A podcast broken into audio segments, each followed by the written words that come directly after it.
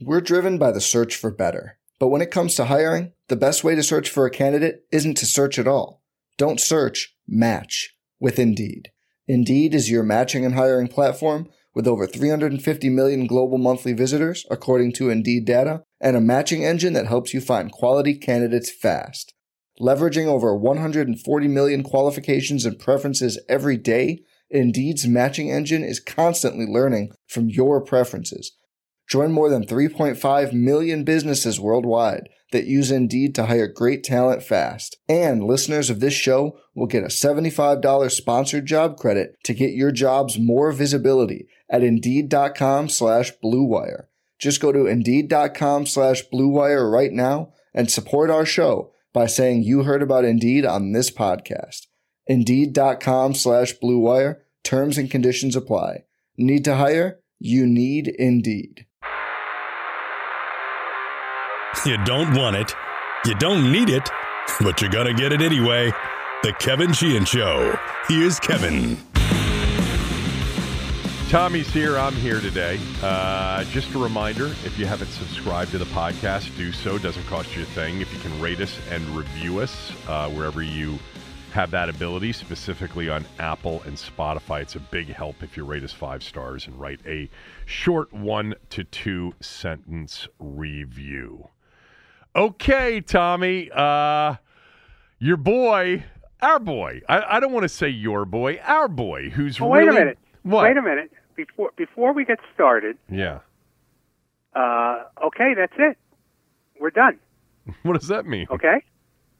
Well, uh, you said you wanted to you wanted to make it quick. Oh, I did. I did say before the show today. Let's make it quick. I did. I. I. So I am quick. I, I you know, I mean, don't put it don't put handcuffs on me before we even start Well, the show. I've, we've done that before, where we've both said to each other, or you've said to me sometimes, "Hey, can we make it quicker today?"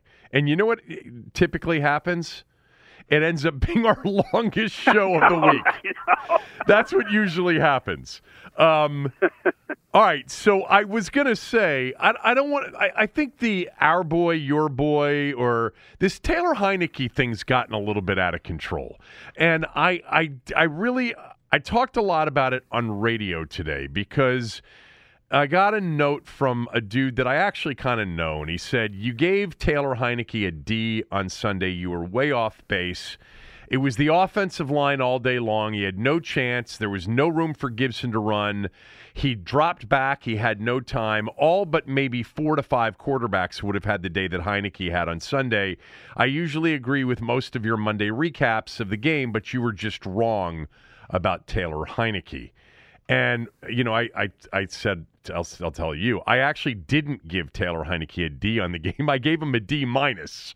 Okay, and after watching some of the game back, I'm not changing my grade. He was terrible on Sunday, as was the entire offense. I gave the entire offense an F for the game um, because the offensive line wasn't very good. Antonio Gibson wasn't very good. No one was really that good. Um, anybody that wants to blame Scott Turner, I would urge you to go watch the All 22. There were people open in this game on a lot of different plays. Um, but beyond that, I, I, I just, after reading this, I just said, uh, like, I'm kind of well, I shouldn't say I'm sick of it because it generates interest and people get worked up, worked up. And you know, there's no better topic than the topic that is somewhat polarizing and, and gets everybody emotional. But on some level, it's like especially the especially the Washington quarterback. Let's face it, one of our greatest debates was Rex Grossman and John Beck. yes, Two of the most irrelevant quarterbacks in the history of the franchise. So true. God, we were at each other's throats. oh My god. Oh my god. Um, but uh, and I was right about that. Um, but um, I, uh, I I just don't think that this weekly referendum makes any sense. Like needing to have, you know, a, a definitive uh, answer. Uh, the truth is, he's he was really good at times during that four game stretch. He was really bad on Sunday. He should play on Sunday this coming week. He shouldn't get benched as long as he's healthy. I think he should just play the rest of the games. I don't think Kyle, Kyle Allen's going to be that much of an upgrade, more likely than not. But, you know, as far as what the future goes, we can have that conversation at the end of the year. But I think if anybody's objective, you would say there's a lot of things you like about him, there's a lot of limitations, and more likely than not, he's not Tony Romo or Kurt Warner. You know, he's not a you know a true elite quarterback in this league. If you're being objective, it doesn't mean you can't win some games with him. It doesn't mean that he doesn't do certain things at a at a really fun um, and and and and you know relatively high level. But it's just amazing to me that the people that are so invested in him watched that game Sunday and somehow thought that it was everybody else's fault and that he didn't contribute to any of it. He was terrible in the game. He, he really was. And but he was really good, uh, you know, in the Carolina game, in the Tampa game, and in the Seattle game. He was okay against the Raiders, not great.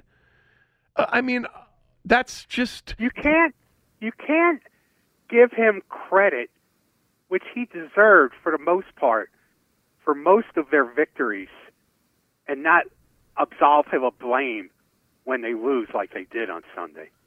You can't do that. That's ridiculous. I mean, he, you know, I mean, the, the quarterback is supposed to overcome. There may be difficult circumstances to overcome, but the really elite quarterbacks find a way, for the most part, to overcome. He was terrible on Sunday.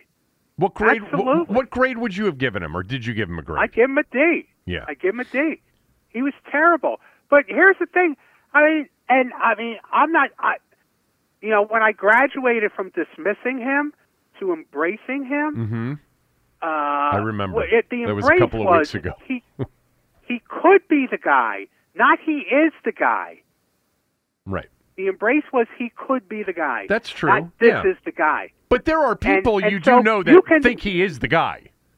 Oh, I know. And there's no reason why you can't think he's the guy and still open yourself to the possibility that if you have a chance to upgrade, you should do that. Aim higher. If we're if, as far as the conversation about the future, you got to aim higher, people. Okay. Now, in the present, based on what you have, he's he's done a hell of a job.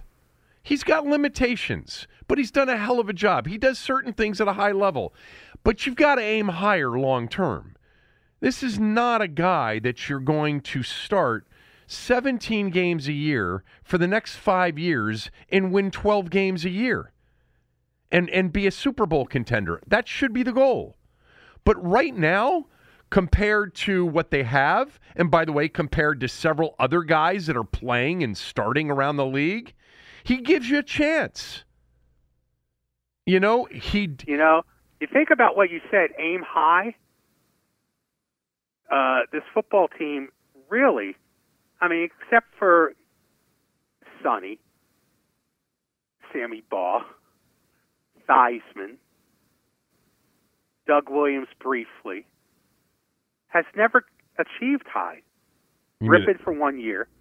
You mean at the quarterback position? Yeah. I mean, that's a, that's like a, a, a that's a concept that doesn't exist for this franchise. Well, I mean, high level quarterback play. I mean, you would spend over, I, over the I course you, of you'd many spend years. twenty minutes on Sammy Baugh. Well, I mentioned Baugh.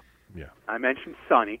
You're right, but most And- most franchises haven't had you know th- four Hall of Fame quarterbacks, three Hall of Fame. Washington's got two Hall of Fame quarterbacks.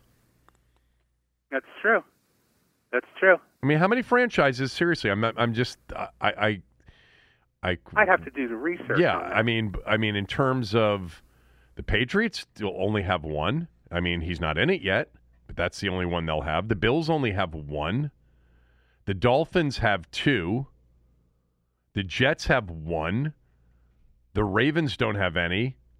The Browns, Yeah. the Browns have. Tell me who their Hall of Fame quarterbacks are. Otto Graham. right. I think that's it. Is Bernie Kosar a Hall of Famer? I don't think No, he. he's not a Hall of Famer. I don't think so. No. Cincinnati, Ken Anderson, No, not a Hall of Famer. Maybe should be, but isn't. Pittsburgh, Bradshaw, and um, and, and- Bobby and- Layne. Okay, when they and, losing. and Roethlisberger end of his and. Roethlisberger will be. Yes. You know, the Colts have had obviously Unitas and Peyton, two different cities. Right. Um, Jacksonville doesn't have it. You know, Kansas City, Len Dawson's a Hall of Famer, right? Yes, he is. And Patrick Mahomes will be a Hall of Famer. Probably. I mean, oh, you know, okay, you, get- you made your point. It, Yeah, it's I not, mean, it's, it's- not that unusual, but uh, it just seems my it just seems that uh, Packer- Packers aiming have three. high. It's yeah, they do. Uh, Bart Starr, Favre uh, and Rodgers to be. Favre, and Aaron. Yeah. Right. Yeah.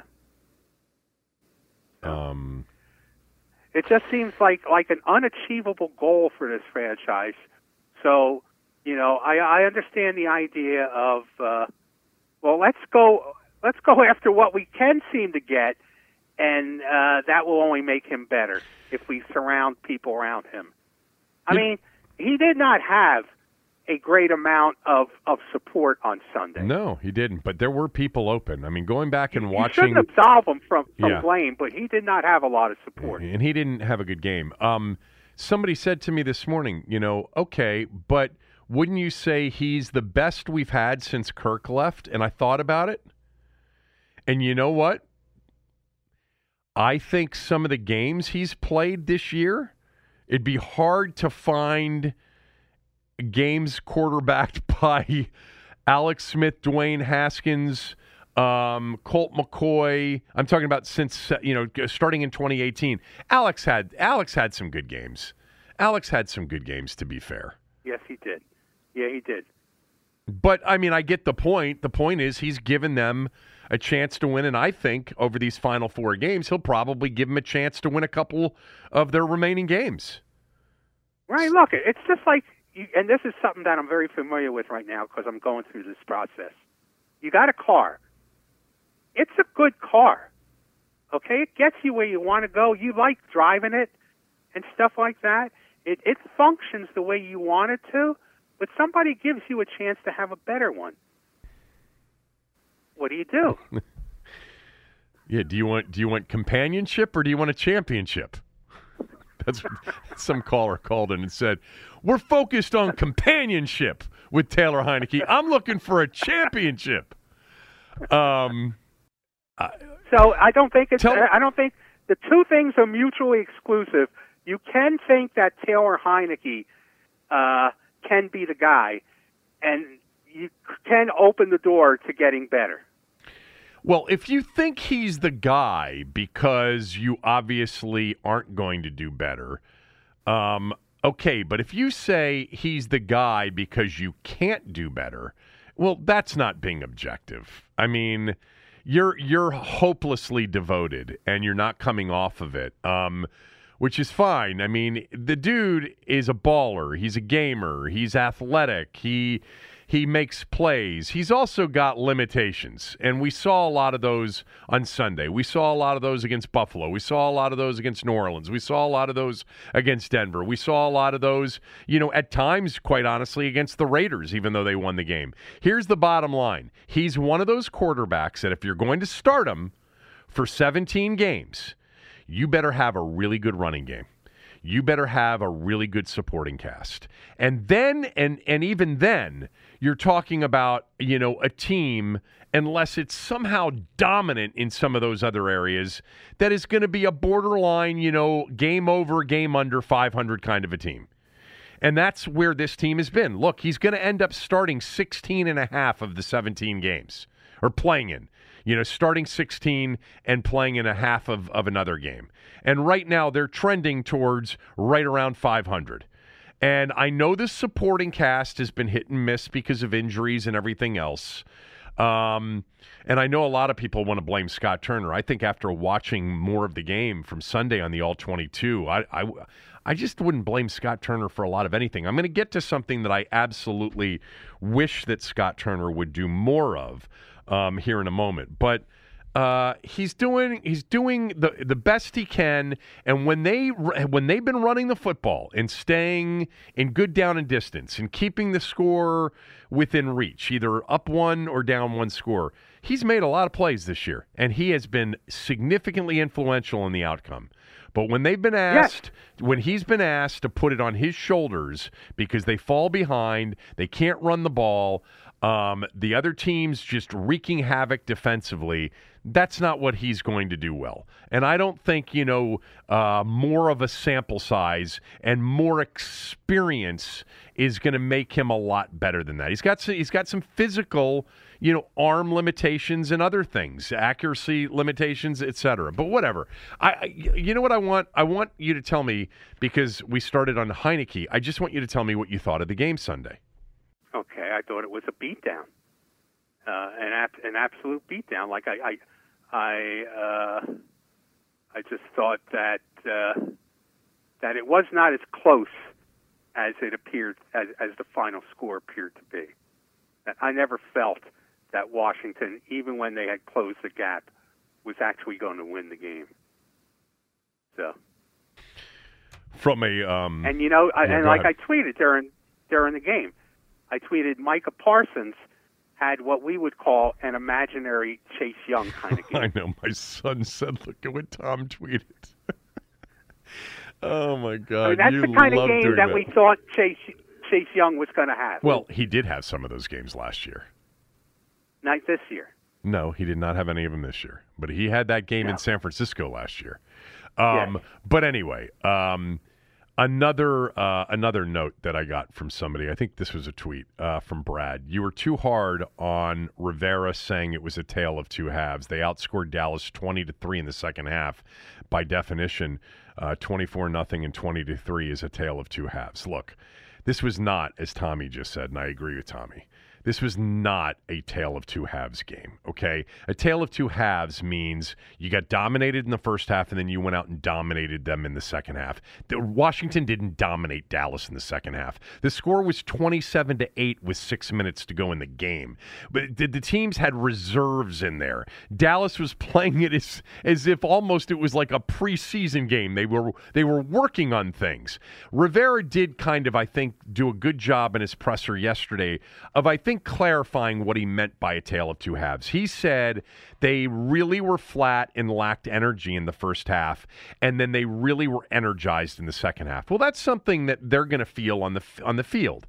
But there, there isn't anything that says that Washington came out, you know, and created a completely different feel to the second half than the first half. That's just not true. They got their ass kicked no. in this game. Okay, you know, yes, the, the, now DeAndre Carter, if he catches that ball from Kyle Allen, you know, it's one of those crazy Cowboy Washington games that when you least expect it, I mean, but Prescott had to throw one of the worst balls and make one of the worst decisions to even make that possible.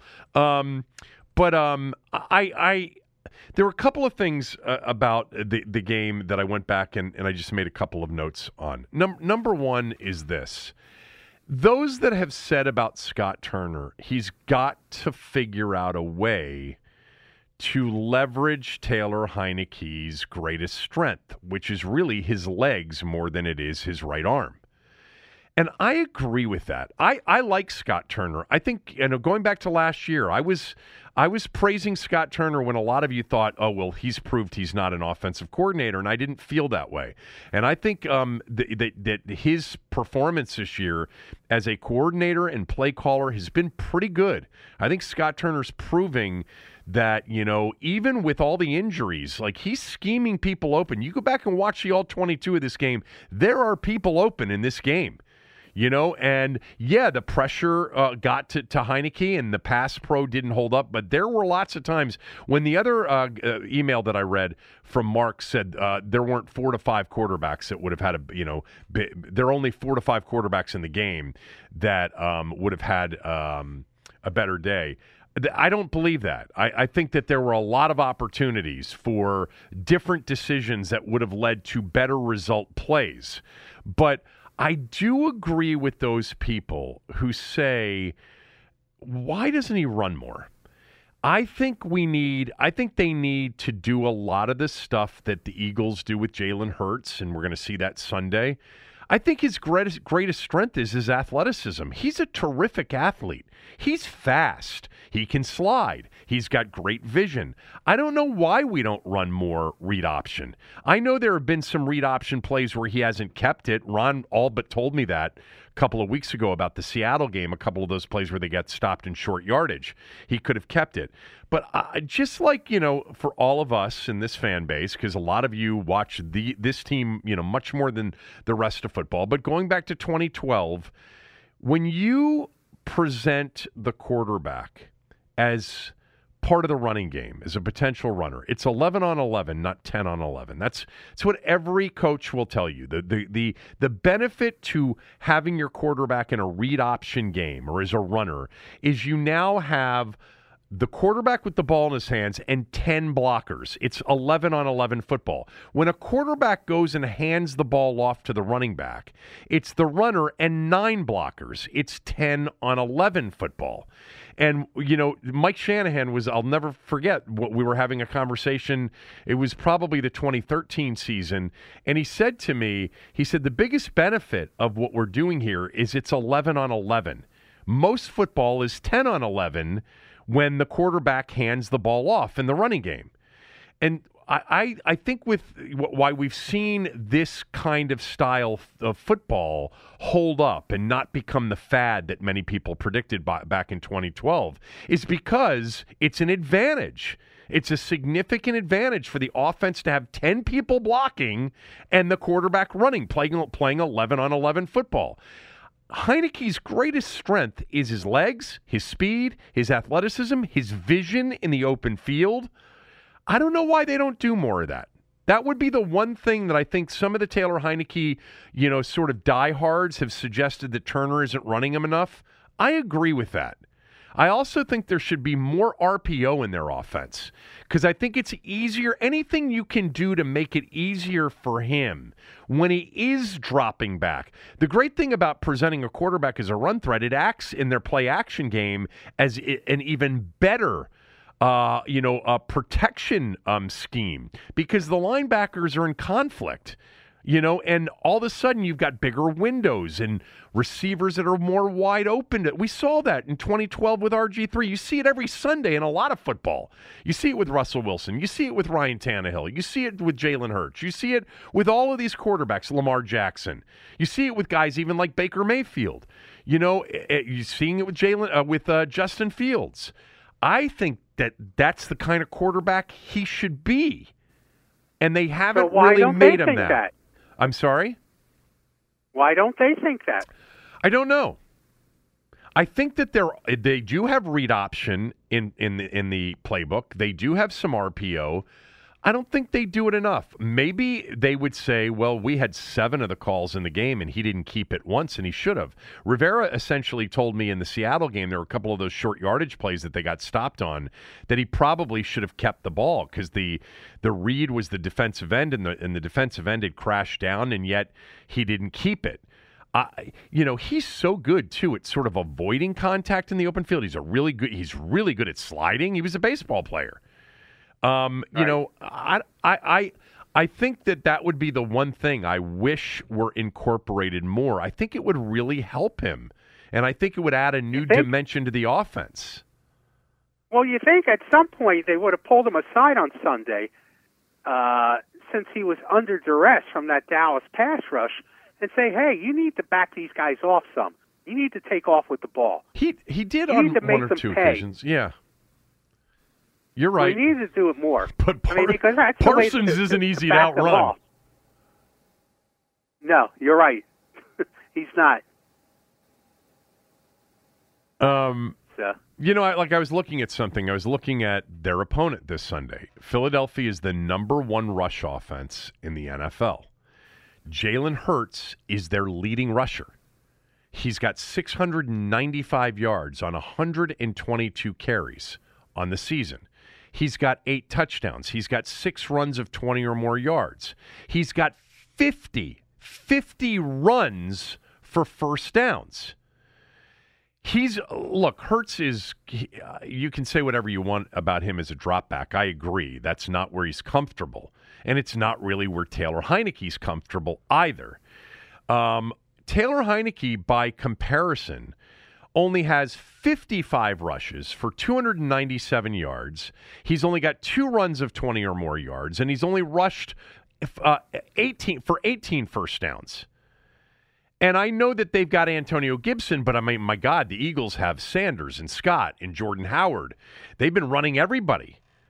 I, I just, that would be the one thing, like if I had a chance to sit down and talk to Scott Turner specifically, why not more dual threat football? Doesn't have to be the whole game, but why not more?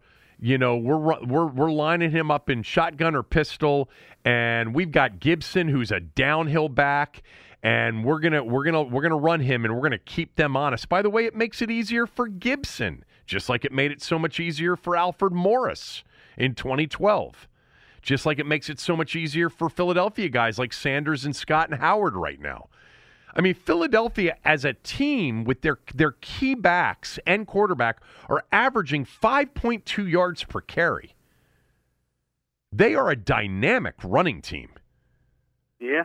And by the way, just because we haven't mentioned it, Jon Allen, COVID 19, I did learn he's symptom free. Um, he is vaccinated. For anybody that was wondering, you probably know that already. I'm sure that's been reported. I was I would assume that it has been. He's got to produce two negatives back to back within a 24 hour period. I'll tell you what, without Jon Allen Sunday, and I know he wasn't 100% uh, this past game or last game, but that's going to be a problem Sunday. Uh, you know, especially yes. if a lot of the other defensive players are out. Um, so the, the the running Heinicke more was one note I made, and the other one was this. Um, uh, well, actually, a couple of others. I thought Daron Payne and uh, Matt Ioannidis were pretty damn good in the game, and I didn't mention that. I mentioned some defensive players like Curl and Fuller, and even Jackson, even though he had that penalty, um, and Holcomb. But I thought Payne and um, and Ioannidis were were really good in the game. God, man, Payne Payne's one of those guys. I bet you they pull their hair out over Daron Payne because there are some games where it looks like he should be one of the best three or four guys at the position in the NFL. He's such a freakish athletic guy at times. And then there are other games where he kind of gets handled. I don't know wh- why that is. I mean, we saw the best in the game last night, Aaron Donald. I mean, my God, he dominated that game. Um, the uh, the other th- so the other thing was Antonio Gibson. I know that a lot of people are like, you can't play him. You cannot play him. He's got a fumbling problem. He's got more fumbles than any running back in the league, not quarterbacks, but of all the uh, running backs, he's got more fumbles and more lost fumbles. He's got six and three lost, although a lot of the main um, statistical sites say that he's only got five fumbles total. But all of the stuff on TV said six. But whatever. He fumbles too much. We understand that. You can't win two to three games, which it's going to require down the stretch without Antonio Gibson, in my opinion. He's just been right. way you too can't. significant to that four game win streak in any game they've won this year. And it's the way they have to play. They've got to try to be physical and run and be balanced, and they couldn't do that Sunday. Dallas stopped the run on the way to the quarterback. But you got anybody that thinks that it's time to give Patterson or you know if McKissic's back, give him those carries. No, you're going to have to put up with the possibility that he might cough one up. You're going for a playoff berth, and he is one of your best five players on the team, regardless of, of despite the fumbling problem. All right, you have Jon Allen, you've got Terry McLaurin, you've got Antonio Gibson, and if you want to throw, you know, one of the offensive linemen in there, take your choice. Leno, Leno, Scherff, whatever. Um, I who am I missing and who am I leaving out? Uh, yeah, I mean that that's that's it right now. Like you can't. Yeah. You have to have Gibson have a major impact in these games. The lack of of a Gibson running game Sunday, and give Dallas credit, they stopped the run on the way to the quarterback. Um, but because of that, that's that's what really made the offense fall apart because Taylor's not a guy that you can just have sort of drop back on third and long or second long. It's not really what he does well. But I I Gibson by the way and Heinicke in in the situations this year where they've had some adversity off of big fumbles, like for Antonio, it would be the first half. Well, he had the big fumble against the Chargers, but the fumble that he had against the Panthers in the first half, he came back best second half. Uh, and best football of the year 12 carries, 78 yards in the second half as they took control and won the game. You know, by the same token, Taylor Heinicke, off of his worst game, which was probably the Buffalo game before Sunday, came back and had one of his most memorable games of the year, the game in Atlanta. So I think he's re- he's responded in times he's been challenged, and so is Gibson. Yes. So you need you can't. I don't think you can win without Gibson down the stretch here without him playing well. I mean, I think McKissic coming back is really important and Jon Allen being available would be really important. Um, yeah, but and for those, by the way, the other uh, observation, real quickly, I don't want to lose this thought. Uh, Samuel was only in there for 14 snaps. I have no idea, but just so everybody knows, he didn't get touches, but he was open a couple of times. So there, there were shots taken. The shot to Terry McLaurin, the one that he got hurt on, Samuel's wide open, wide open for a, a chain moving pitch and catch. Uh, also, by the way, Logan Thomas did have that torn ACL. Did you see that story from earlier this morning? Yes, I, I did see that. I mean, look, the, the other thing is, I mean, for the most part, he didn't have McKissic and Logan Thomas when this team is right are two of the most important factors on offense. Agreed. I agree. And he really didn't have either. Yeah. So. And Ricky Seals Jones, who was back, dropped a ball. Actually, I think he dropped the ball from Allen though. But um, yeah, and and you know somebody made the point. You know that throw to Terry McLaurin. You're saying that Samuel was open, which he was. Uh, McLaurin should have caught it. Yeah, he kind of, kind of did. He, he took he he concussed himself on the play on the way down. This is going to be big all week. I mean, who they have to practice, who they have available on Sunday. Philadelphia coming off the bye week.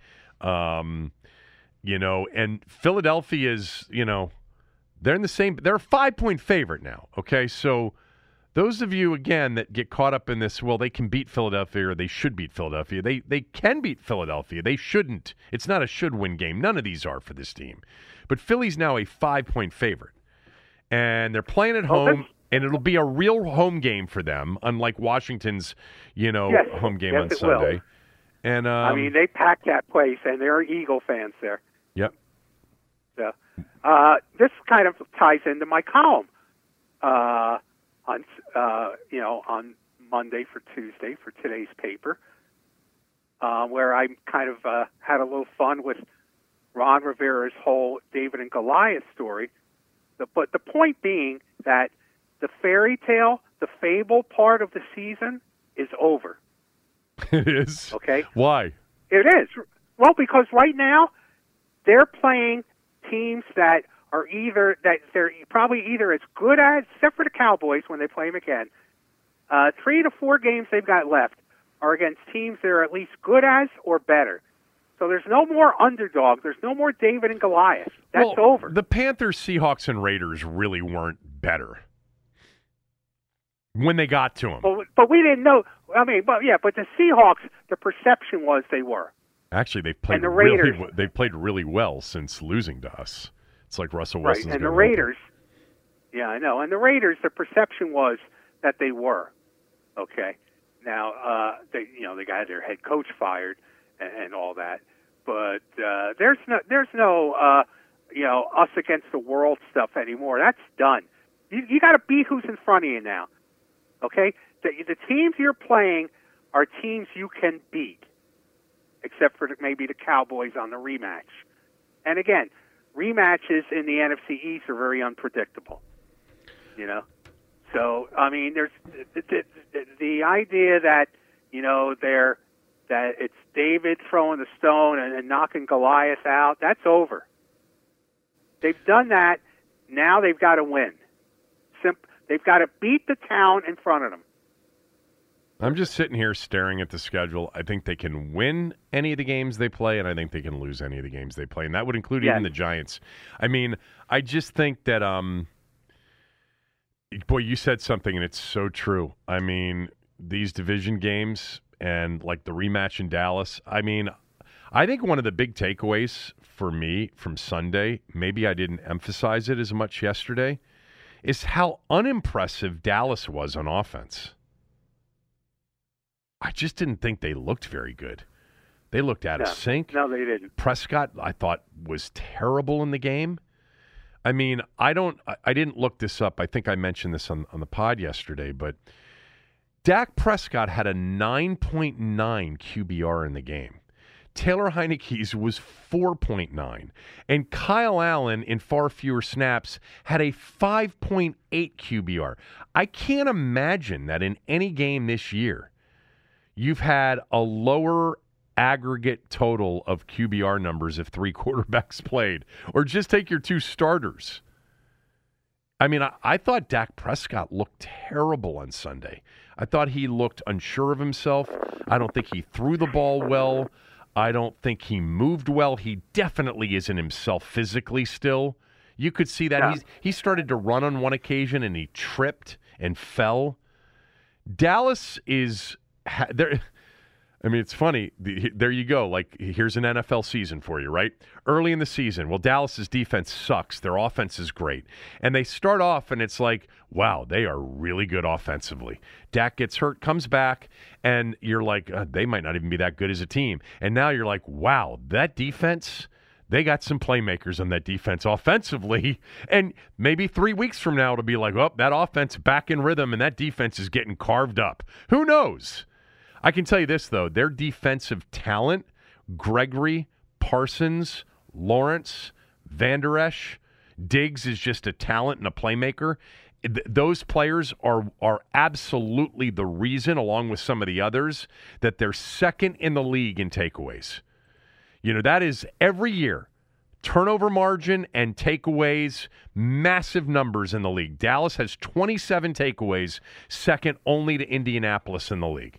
Their differential um, is fifth in the league uh, at plus nine because they've had a bunch of turnovers on offense, but 27 takeaways, you know, um, this season. And it's not by accident. They have playmakers on defense, real playmakers. Yeah. No, you're right. Absolute playmakers on defense. Uh, I was not at the game Sunday. I was going to be at the game, but unforeseen circumstances came up, so I was not at the game. I So hope, I I hope everybody's okay.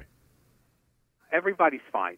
I didn't experience firsthand the crowd, uh, but I certainly got a taste of it on what was reported. Can we talk about this And- after uh, after we take a break? Because that was on my list of things to get to in the next segment. Did you know what? That's We what we're going to do do. that if you want. Well, yeah, that's what we are going to do. Okay, so we Oh, will okay. continue with the So crowd. don't ask me if you're going to do it. Just don't ask me. with the cr- we'll continue with the crowd conversation right after these words from a few of our sponsors. We're driven by the search for better. But when it comes to hiring, the best way to search for a candidate isn't to search at all. Don't search, match with Indeed. Indeed is your matching and hiring platform with over 350 million global monthly visitors, according to Indeed data, and a matching engine that helps you find quality candidates fast. Leveraging over 140 million qualifications and preferences every day, Indeed's matching engine is constantly learning from your preferences. Join more than 3.5 million businesses worldwide that use Indeed to hire great talent fast. And listeners of this show will get a $75 sponsored job credit to get your jobs more visibility at Indeed.com slash BlueWire. Just go to Indeed.com slash BlueWire right now and support our show by saying you heard about Indeed on this podcast. Indeed.com slash BlueWire. Terms and conditions apply. Need to hire? You need Indeed. Without the ones like you, who work tirelessly to keep things running, everything would suddenly stop. Hospitals, factories, schools, and power plants, they all depend on you. No matter the weather, emergency, or time of day, you're the ones who get it done. At Grainger, we're here for you with professional grade industrial supplies. Count on real time product availability and fast delivery. Call clickgrainger.com or just stop by. Grainger for the ones who get it done.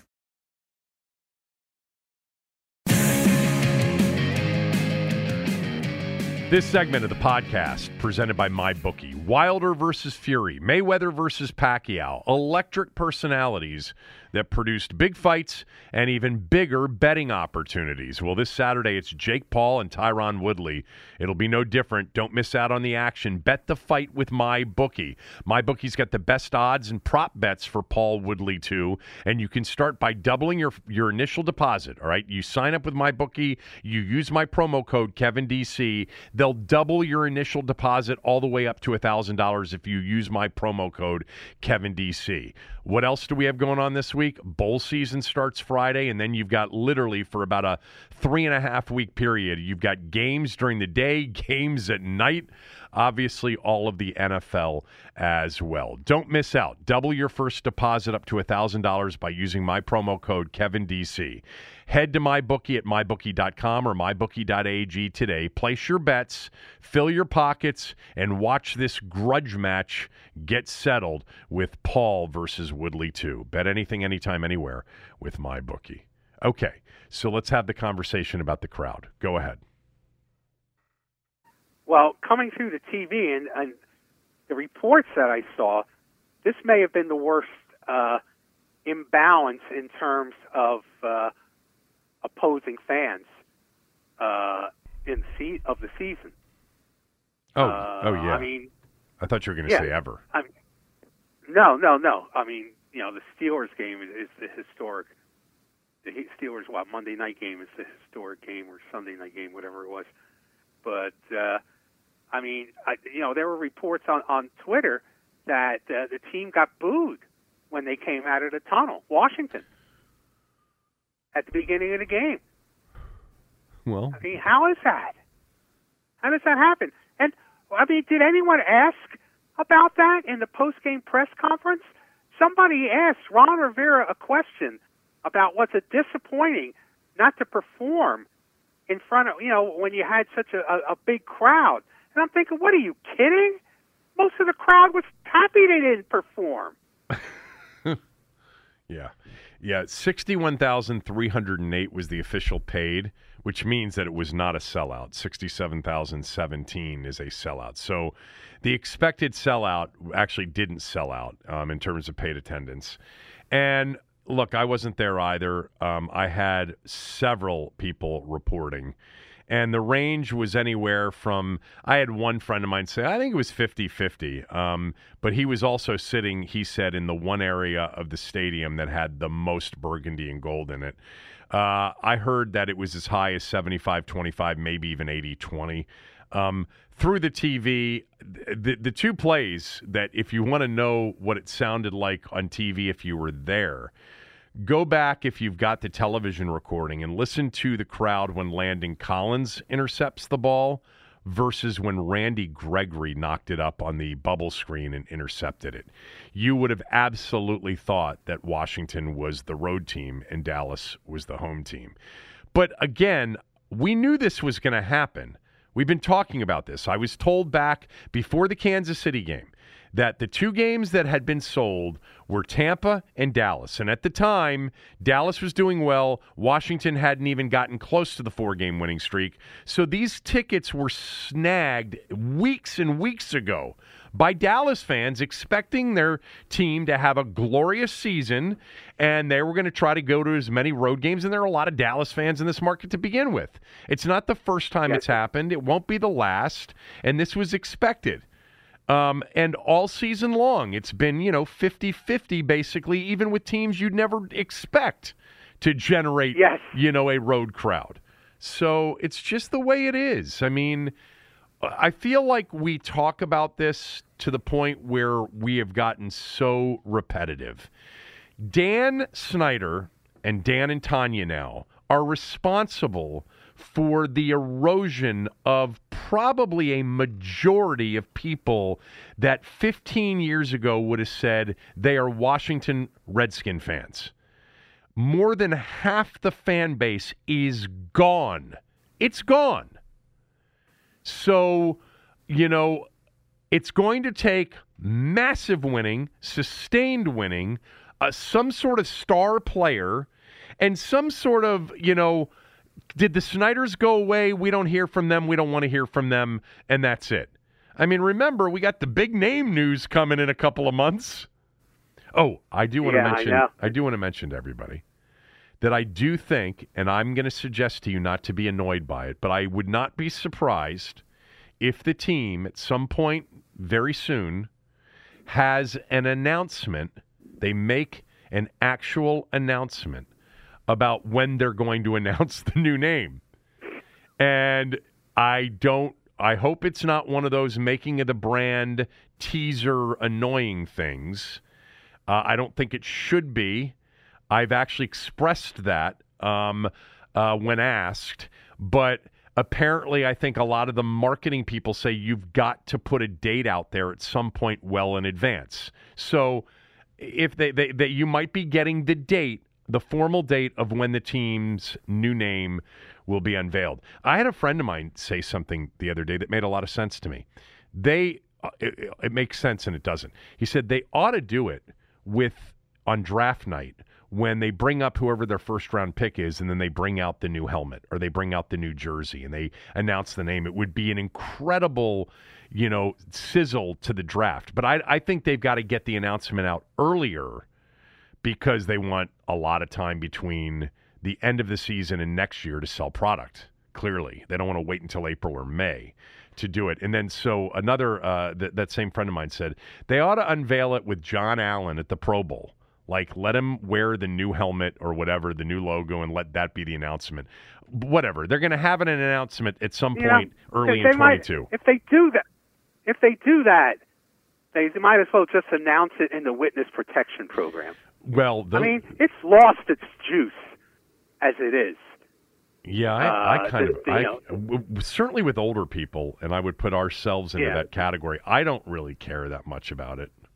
Yeah, it's it's My boys lost do, its though. juice, but but uh, and you know the draft idea, if they could wait that long, that would give it a big pop Well, his point was te- nationally. yeah, exactly. His point was they've got such a bad relationship with the league right now. And they, you know, not that the league needs any help in promoting the draft. I mean, it does a phenomenal, you know, audience, but it would just add another big pop to draft weekend. But that's I, yeah. I mean, the league would be against it because they want the draft I- and not one. Well, team maybe, to be maybe the you might be right. The league would not be happy. The Pro Bowl, the Pro Bowl gets a decent number, believe it or not, but that could be added juice to the Pro Bowl because Jon Allen's going to be a Pro Bowler. He might be the only Most one. people don't even know. I know that. I know it's a decent number. It's a decent number um, because, in part, we think nobody watches the game. it's the expectation going in. Yeah, Yeah. but the I point mean, is, I the mean, we don't is, know anybody who watches the game, but somebody's watching the game because it gets like a what, a six, something like that. the point is, is that might give, like that, that would give you a reason to watch the game, and it would be a national thing too. Yeah, but- oh, what's Washington's new name? What's the new logo? What's the team? You know what? It's it's it's not our job to figure out how to clean up their mess. well, the Even point though is, we talk about their mess every week. circling back to where this conversation started, it's that mess that they've created, which is why you end up with what you had on Sunday. Yes, and I, I don't think it's I don't think it's wrong to constantly discuss it because I think I, I, I think if, if if you ignore it, then people, I mean, people, you know, the, the few people that are left fall into a lull that hey, everything's okay, you know, it's no big deal. I think people need to be reminded as to how bad things are, even though things are horribly bad. And I can't imagine that anyone doesn't know that at this point. I think some people need to be reminded. And there really isn't a better person to continue to remind people how bad things are than Thom Loverro. Follow him on Twitter at Thom Loverro. No, I guess my point was it's not embarrassing anymore to me. Like I, I, I heard a lot of people say, God, it was it was so embarrassing. Uh, really? What, what were you expecting? Like I'm I'm expecting that now every Sunday at home. I uh, you know, it's funny because I haven't told you this, or maybe we talked about this on Thursday. I forget. I really did get into this a little bit leading into it. I was happy to see the attempt to revive this one time great rivalry. Something that really was, it has been a part of my fan DNA. The Dallas Washington rivalry. The Skins Cowboys will forever have a special place for a lot of us. And so the fact that it's been so long, or it's felt like it's been a long time since it meant something and that there was a big game, it was kind of cool to see, not locally, nationally. It was a big story. All week Sunday, I never watch those pregame shows. I'm sitting there watching everybody's talking about the rivalry. There were a lot of, of, of quotes from Cowboys and uh, players, you know, during the week and coaches. Yeah, with this is a division game. This is a big rivalry game. We know what it's going to be like going in there. I, I mean, it certainly wasn't a road rivalry game. Um, and then you had some of the. Uh, you know some of the gamesmanship, the McCarthy thing, and then the bringing in of their own benches, etc. I liked that. I liked all of it until the game started, and then it was a disaster. Yeah. But um, I would love for that to come back, but you know, for that to come back, everything's got to come back. And you know, we can sit here and uh, it just isn't it's not embarrassing anymore. I, I was expecting that. You know, Scott, who just moved here a year ago, just over a year ago, and you know, he's been kind of living vicariously over these many years living up in Connecticut, working at ESPN through his friends, friends like me, and my boys in particular, with, you know, sort of the right. local teams and the local, you know, feelings on the teams. And, you know, like he got back and he was like, God, you know, I, am going to really get into the Nationals. I'm really going to get into the Skins. I'm really going to get in because you know when you live away that long, you're a fan. But if your team ends up sucking like like the Skins have, you become a little bit more distant. And he could not believe at the beginning of this year. He's like, oh my God, nobody's there. I'm like, I've been trying to tell you for many years now. It's the, the television ratings for this will be horrendous. The, he has chased away more than half of us. It's not an exaggeration. He's like, yeah, but I, I, I it's the opener. They're playing. I'm like, it doesn't matter. They they're not going. They there there are so many people that just don't care. And I think that Sunday, briefly, for a lot of those that have completely checked out, there was like this moment where it's like, yeah, this would be kind of cool if this thing mattered again. You know, this game in particular. And yeah. um, but you know, the, but those tickets were bought up long before. And I don't want to hear about the cost of the tickets and the team price people out. They, they didn't price these tickets any higher than any other joint did for a big game. You know, should they have taken this opportunity for the? It looks like they didn't sell six thousand tickets. To take those six thousand tickets and really discount them at the last you know minute. Okay, maybe they missed out on a chance to do that, but um you know, I was seeing tickets for 200 bucks, not you know, not only in the upper level, but you know, some in in various other parts of the stadium. So eh, that's what it costs now to go to a, a game, especially a game that matters. If you really wanted to go to a game for dirt cheap, the last couple of years at the end of the year, you could have gotten in for like four dollars on StubHub. Yep. But my, my point, Tommy, big picture is I'm not embarrassed by this anymore.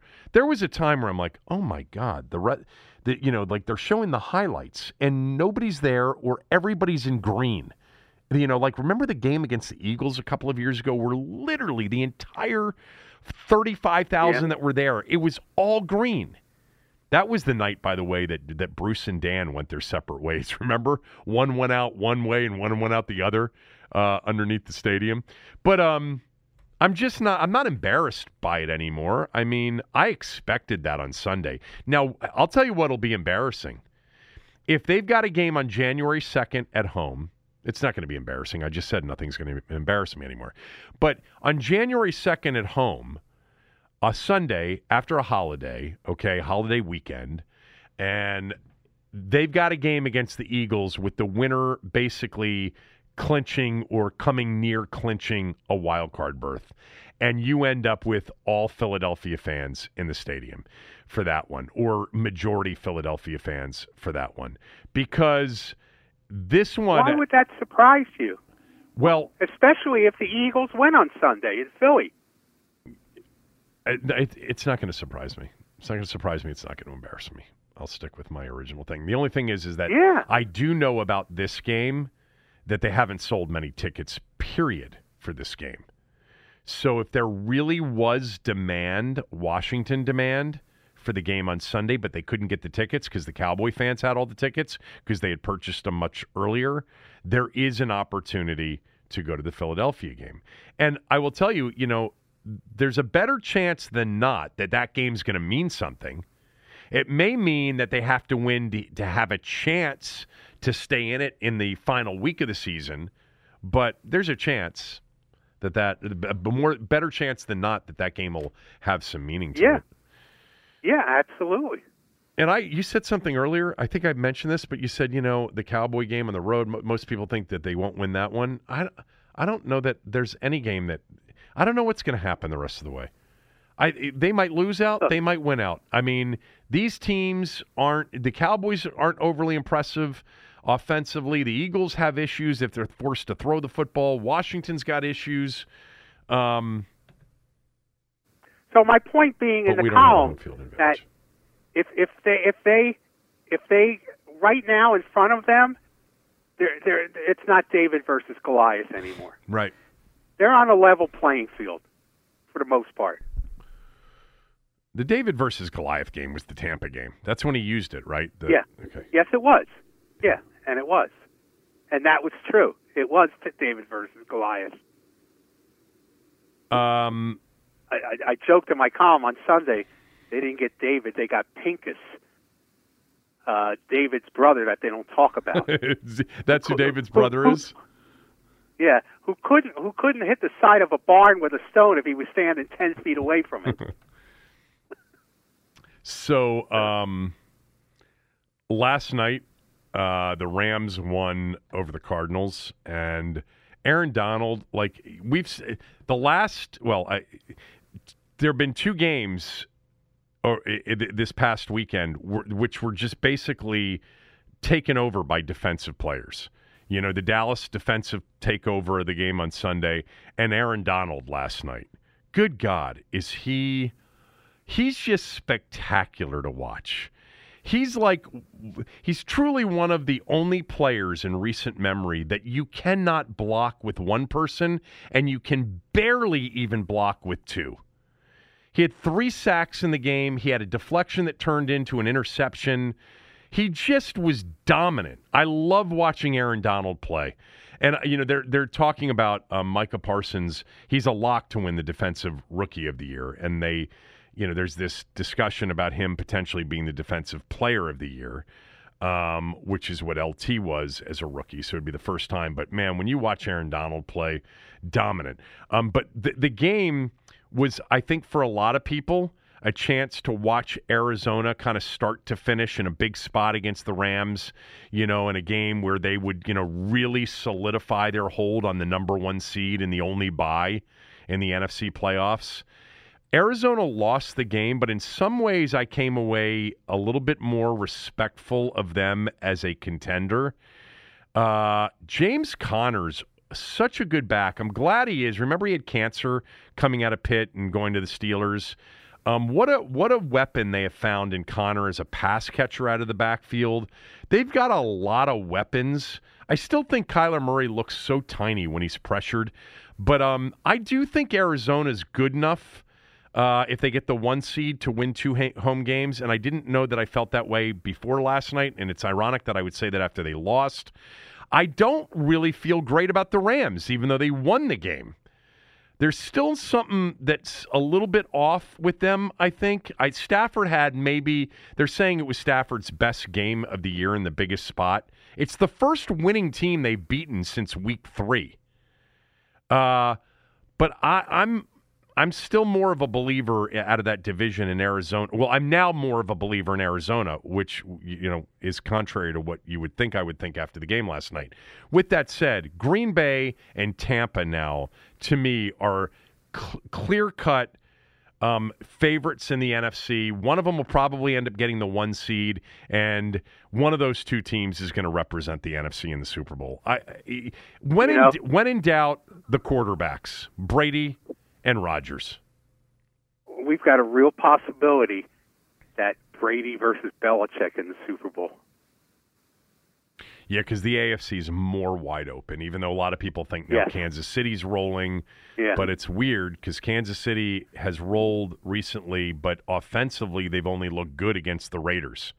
They haven't looked yeah. like the Chiefs against their other teams, the other teams they've beaten, even though they've won those games. God, this Thursday night game in LA against the Chargers is a huge game uh, in the NFL uh, season and will really go a long way, perhaps, towards determining who out of the AFC goes to the Super Bowl. Um, I did want to mention one, th- yeah, one thing about the Rams, uh, and I re- I just read this. Cooper Kupp has 113 catches for like 1,500 yards. Yeah, they have four games left. I know he's going. He could have 2,000 yards receiving. Yeah, he's going to break records. He's going to break uh, uh, Calvin wow. Johnson's records. Um, I was my producer Brendan looked this up the other day, so I don't have it in front of me. But um, Cooper Kupp the the rec- Johnson's yardage record uh, through the 12 games that Kupp had played going into last night he had had 1,420 something yards, and Kupp had 1,300 and something yards. So, but it was very uh-huh. close. Uh-huh. There was like a 50 yard difference, roughly. So yeah. you know, on in a 16 game schedule, was on pace to kind of match him, maybe fall a little bit short yardage. But with the 17th game, he's yeah. he's going to set the NFL yardage mark more likely than not. Yeah. Um, he's really good, really good. Uh, Washington. I'm I'm I'm the playoff scenario guys, so I promise to keep you updated. I think it's really simple because of their conference record. Washington right now has a 5 and 3 NFC record. That becomes very critical in multi-team tiebreakers or in tiebreakers where there isn't a head-to-head. So if Washington gets to nine wins, they're going to have a major advantage over everybody except New Orleans in a two team head to head. So against New Orleans in a two team head to head, they lost to the Saints. So if the Saints got to nine and eight, which I think is going to be really hard, I don't think the Saints are very good, and they play the they they play the Buccaneers this week. They play the Dolphins, who are surging. So I don't know and feel comfortable that the Saints are going to get to nine and eight. But I would bet you any amount of money that nine and eight is a lock for Washington to make the postseason. They win every tiebreaker except the head to head with New Orleans. They win all of the multi team tiebreakers. The only tiebreaker that they could fail on, other than the head to head, is if it comes down to Philadelphia and Washington tied, and Philly's got a better division record. And right now, that isn't the case. Philly's already Philly's 0 2 in the division. Washington's 1 1. Remember, they beat the Giants before losing to the Cowboys. But the um, if Washington gets to nine wins, meaning winning three of their final four, they're in. They're going to be in the postseason. If they win two of their final four and they finish eight and nine, there's a chance. It's not like a massively remote chance either. I'd put it at like 25%, like a one in four chance they could make it. You know, because uh, if there are a bunch of eight and nine teams tied, they're going to still have the tiebreaker advantages over almost all of those eight and nine teams. No, but the issue is does somebody out of the six and sevens right now win three out of their final four, get to nine, and then Washington's not in a tiebreaker? But those teams have rough schedules too. You know, Philly's got to play Washington twice. They got to play Dallas. They got to play the Giants. Minnesota, who is a six and seven team, has the Bears twice, but the Bears have been tough on them. They have to play the Rams and the Packers. So Minnesota's got a really tough road. New Orleans, I already told you, I don't think they're going to go nine and eight, more likely than not. Um, who's the other team? Uh, Atlanta. Atlanta's an interesting team. I actually think Atlanta's pretty good. Atlanta plays the 49ers this week, but then they've got the Lions, Bills, and Saints. Now, the Bills will be playing for their playoff lives. Um, but can Atlanta win two of their final uh, four? I think definitely. The issue is can they win three? I, I actually like their team. Um, I think they're uh, I, I think they're capable. But Washington wins three, you can book it. They're in the postseason as the seven seed in the NFC, and then they would You're play. probably right. And then they'll play the two seed, um, which you know will more likely than not be, I think, Green Bay or Tampa, whomever doesn't get the one seed. That would be my guess on that. And then if they only win two of their final four, they're not out.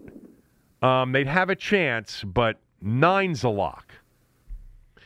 Uh, all right, we've got uh, Tommy's in the market for something new, and I wanted to also talk about Bradley Beal and the Wizards. We'll do that right after these words from a few of our sponsors.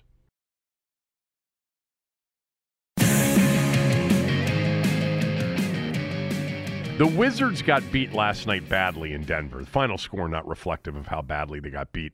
Thom, they've been beaten um, pretty badly now in like five out of their last six games.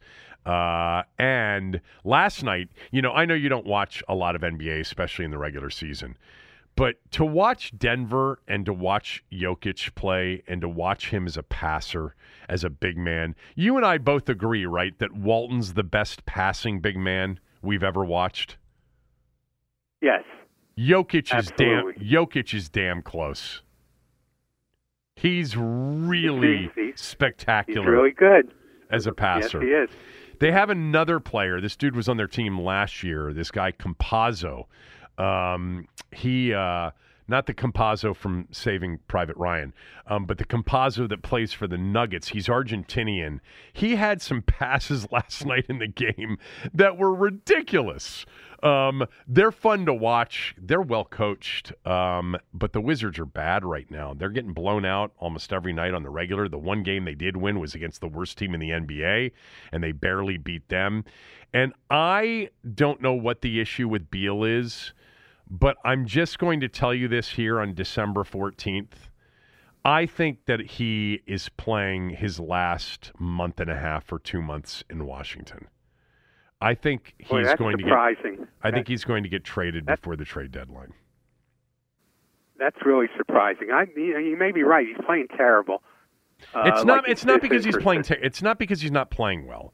I don't think he. I think he's ready to do something else. I could be wrong, and on one level, I hope I am wrong. On another level, I think it'd be really intriguing to see what Tommy Sheppard could do, because he's really done a pretty damn good job the last couple of years. Um, Yes, he has. Tommy does not want to trade Bradley Beal, though. right. I know. He, does, he doesn't want to do that. And uh, like I said, I'm I'm wondering uh, how much the voice at home is in Bradley Beal's ear, particularly after Westbrook told him uh, you need to get out of town. Uh, is influencing uh, Mr. Beal, who I don't think uh, is a, a particularly Type A personality from afar. It's so funny because when you said that last week, I know that you're right. Uh, or I have this sense from afar that you're right about it. And um, I'm not sure how many people know that because, you know, watching Beal, um, first of all, he is pretty demonstrative on the court. He complains all the time about calls. God, I wish that somebody would get with him and just say, Bradley, stop bitching after every shot you miss and you don't get a call. But you know he's averaging right now a career low in, in, in on three point shooting, um, a career low or close to a career low on just field goal percentage, or certainly in the last five six years. He's got a, a, a career high in turnovers uh, per game. He's not getting up nearly the same number of shots on average as he has the last couple of years when he averaged over 30 a game. It's a different team. I understand that. You know, I had Chris Miller on the radio show last week, and he talked about how you know, Bradley's been a little bit frustrated and, you know, does he defer? Does he take over a game? You know, there are new players. Like, I don't think it's going as smoothly as we would have hoped when they got off to the 10 and 3 start. And I will just tell you what I told you early in the year when everybody was raving about their defense that I was impressed with how they were trying on defense, but I wasn't yet convinced that they were like a great defensive team or were going to be. And they're not. You know, they're they're they're better than they've been, and they've got a head coach where it matters. But man, they they don't move well sometimes. Sometimes they don't close out well.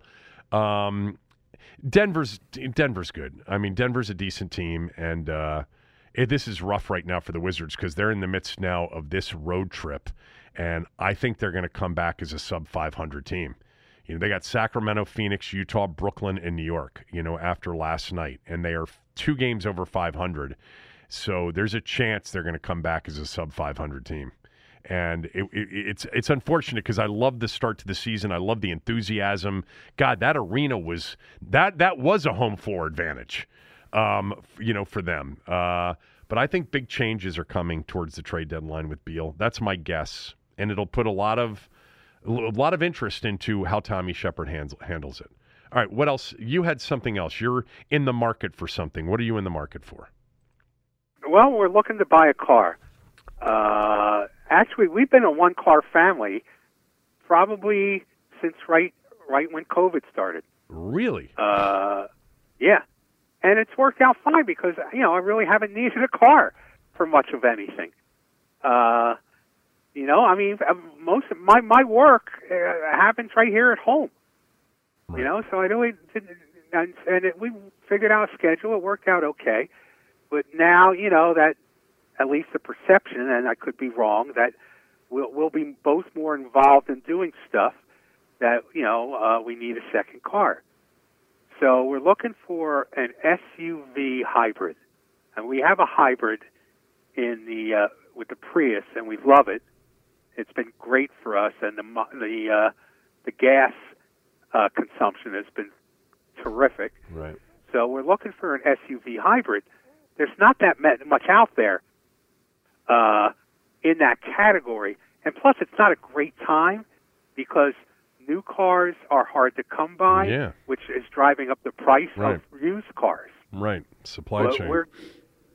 Yeah, but we're still going to probably go ahead and do it but I got into a little bit of argument with my wife uh, as to, uh, I mean, she meticulously researches every car, mm-hmm. and uh, you know, Consumer Reports is her bible. Right. And I maintained that most people don't look at Consumer Reports when they want to buy a car. They just go to see buy a car when they see one they like, they buy it. What do you think? Well, I do know a lot of people that think Consumer Reports is the Bible when it comes to, to cars. And but I'm I'm what you described. But then again, I've had the same kind of car now seven times basically. I'm on my seventh yeah. of the same vehicle over, you know, whatever it's been, 25 years or whatever. Um, but uh, look, I, I, think that people like your wife, um, that uh, I, I wish I had more of that in me to do a lot of the research. I, but I, but I'm I'm much more of an impulsive purchaser, and and especially unless well, it's something really really big. I mean, car, car is a big thing. Don't get me wrong. I mean, I'm not going to impulsively yeah. buy a house, although I know a lot of people that do that too.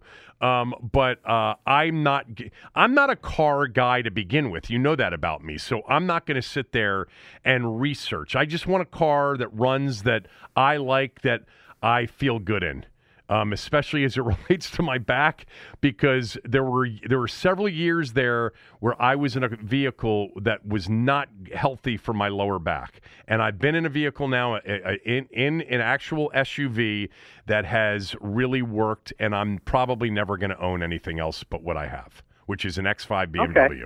Yeah. Okay. Uh, well, my, I mean, what I did was, and this is something that obviously you're very familiar with, is I just blankly shut off my mouth and said, nobody does that. You know, I said to it, nobody looks at, at consumer reports. Right. And she has c- c- since started to uh, embark on her own personal poll uh, and sending me emails. Well, I sent you all the emails after the show the other day with all those polls. Did you get them? You never responded. No, no, no, no, no. This is that's nothing to do with that. I know that, but she, it's the same thing because you just automatically think you're right, and nobody can prove you wrong. But the conversation we had Right. the other day, which I'm now even forgetting, I ended I ended up sending you a bunch of polls. You never responded. So anyway, so she sent you a bunch of polls about what people who use consumer. Oh no, she's taking her she's taking her own Oh, she's taking her, her own poll. And so how is Yeah. so what's how's it gone so far? Oh. I'm getting my I'm getting my head handed to me. well, you can tell her that you Okay. pulled you pulled the podcast, and it was overwhelmingly they don't use Consumer Reports. Okay. You Well, and let me point out. Why don't you that, do a that, poll- a Twitter to poll? Be fair, you know what? That's a good idea. I mean, I should. you're Now, but because I'm afraid of finding out the results. To be honest yeah, with you. yeah, I know.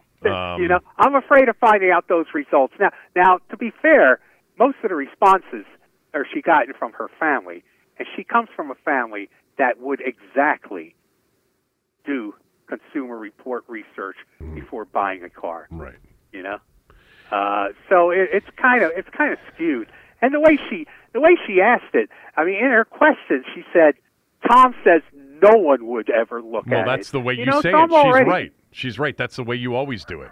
No one does it that way. Okay, right.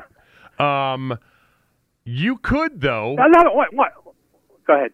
Well, I mean, because I mean, the Twitter polls that we're able to do generate more than you know probably a lot of these polls have as a normal, you know, uh, s- uh, Yes, no, I sample. know. So you could do know, a poll. right. You'll get a thousand plus responses in your in your Twitter poll, and then you'll be able to share it with your wife. What? How would you? Yeah, you- but I'll be proved. I'll be proven. I'll be proven wrong. yeah, I know that yeah, now. Yeah, you should drop the subject altogether. Actually, I don't. Yeah. I would bet you that if you ask the question, how many people use Consumer Reports? How many people uh, reference Consumer Reports before they buy a vehicle or use, you know, Consumer Reports? I think it's probably 50-50. It might be. It might be. Here's a better Twitter poll What? uh, before we wrap up. What do you prefer, a salt shaker or a salt grinder? A salt shake. Well, I love pepper grinders. This has become a, a pet peeve of mine. And when we go in a restaurant I don't care. and I really. want I want to use salt, well, because how can you you can't tell half the time if the salt is coming out of the grinder. When you grind it, when you turn it, you're, you don't, you can't tell. I mean, Yes. first of all, You to can't be, tell. yeah, I don't And know. what, what was wrong? What was Wait, wrong with a salt shaker? Well, so, look, with salt, sometimes you can't tell. That's why you know people will take it and you know, well they take it and throw it over their left shoulder, right, for good luck or whatever. Um, I uh, I don't. Can I tell you something? You don't eat sweets, and I don't eat salt. I don't put salt on anything. Tommy doesn't eat anything with sugar in it, which is amazing. And I don't put salt on anything. I put pepper on everything. I don't use pepper. don't use pepper, but I, I, I, I it's a it's a sad state of affairs when you can't find a salt shaker in a restaurant anymore, and you got to use a grinder, and you got to say to your wife, "Is the salt coming out of here?" I can't really tell. I hope she lies to you and says, "Yeah, it is," uh, when it isn't. She Um, probably does. but I, my wife puts salt on everything. I don't put salt on anything. And what drives me nuts more than anything is salt on salads. She uh, and she does it. Oh, just, I don't do that. just to get me. She puts salt into s- different salads. I can't stand that. I there's one thing I put salt on actually. One thing. Egg salad sandwiches. I'll put salt on egg salad. That's it. But I don't need it. But I think it's just something that I always grew up with. That when there was egg salad, I put salt on it. I I don't like salt. Um, what, what what else are we doing here? That's it. I got nothing else for you, boss. Okay. Uh, I've spilled my guts to you today. You did. Uh, you, you'll. I mean, Yes. I think the poll. I think you're probably right. Look, why take a chance when you right now are as right as you might ever be?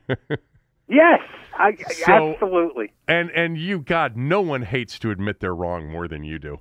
But the the, the Twitter poll would be the way. I used Twitter in, in a poll for something where my wife and I had an argument.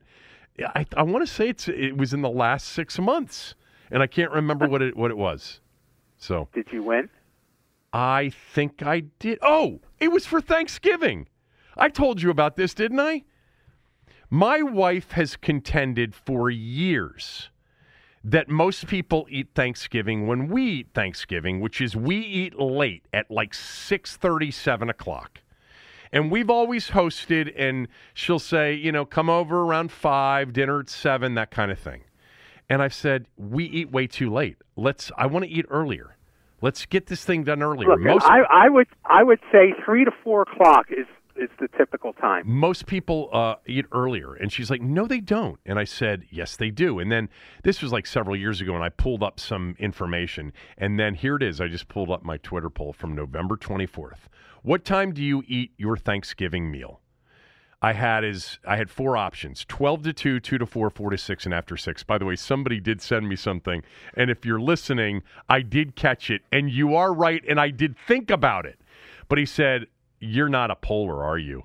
Because you don't go twelve to two and then two to four, because you've got two times that are the same in both answers, which is two o'clock." you know? And i he's right. Like it should have been like 12 to 159 2 to 359 something like that. But whatever. Um 2 to 4 was the number one answer at 46.2% 2 to 4 thanksgiving dinner Four, Yeah, uh, that's when we eat it. 4 to 6 p.m 34.5% 12 to 2 early early in the afternoon more of a supper i guess you would call it 14.7% and my wife was dead wrong.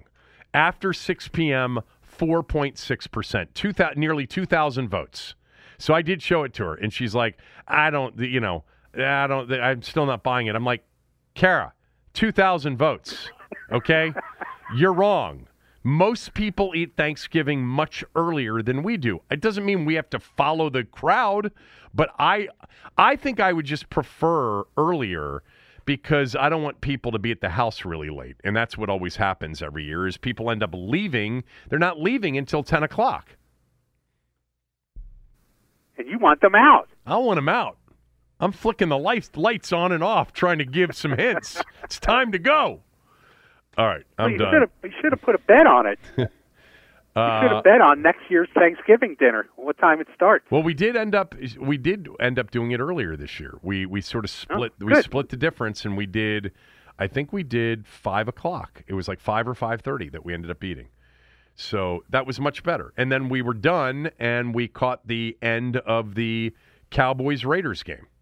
God, Thanksgiving seems like a long time ago now, doesn't it? Uh, it's, it it's December 14th already. You know, the football season, at the beginning of it, we always kind of say, this is really the sprint of all professional sports seasons, you know? And it really does fly by. As great as it is, it flies by. Now, the, the cool Yeah. thing about this year with the 17 game schedule is we still have basically a month. We've got four more weekends of regular season football before we even get to the postseason. Um, but it really does seem to fly by. Like Labor Day to New Year's Day seems to fly by. Uh, it's the best time of the year, I think. Okay. Uh, anything else? You'll have your Eagles Washington pick on um, on Thursday, and maybe you can update That's us on the car you, search and the Consumer Reports. Um, you know, internal polling data. No, I'm going to try to forget about the polling. We're done for the day. Back tomorrow.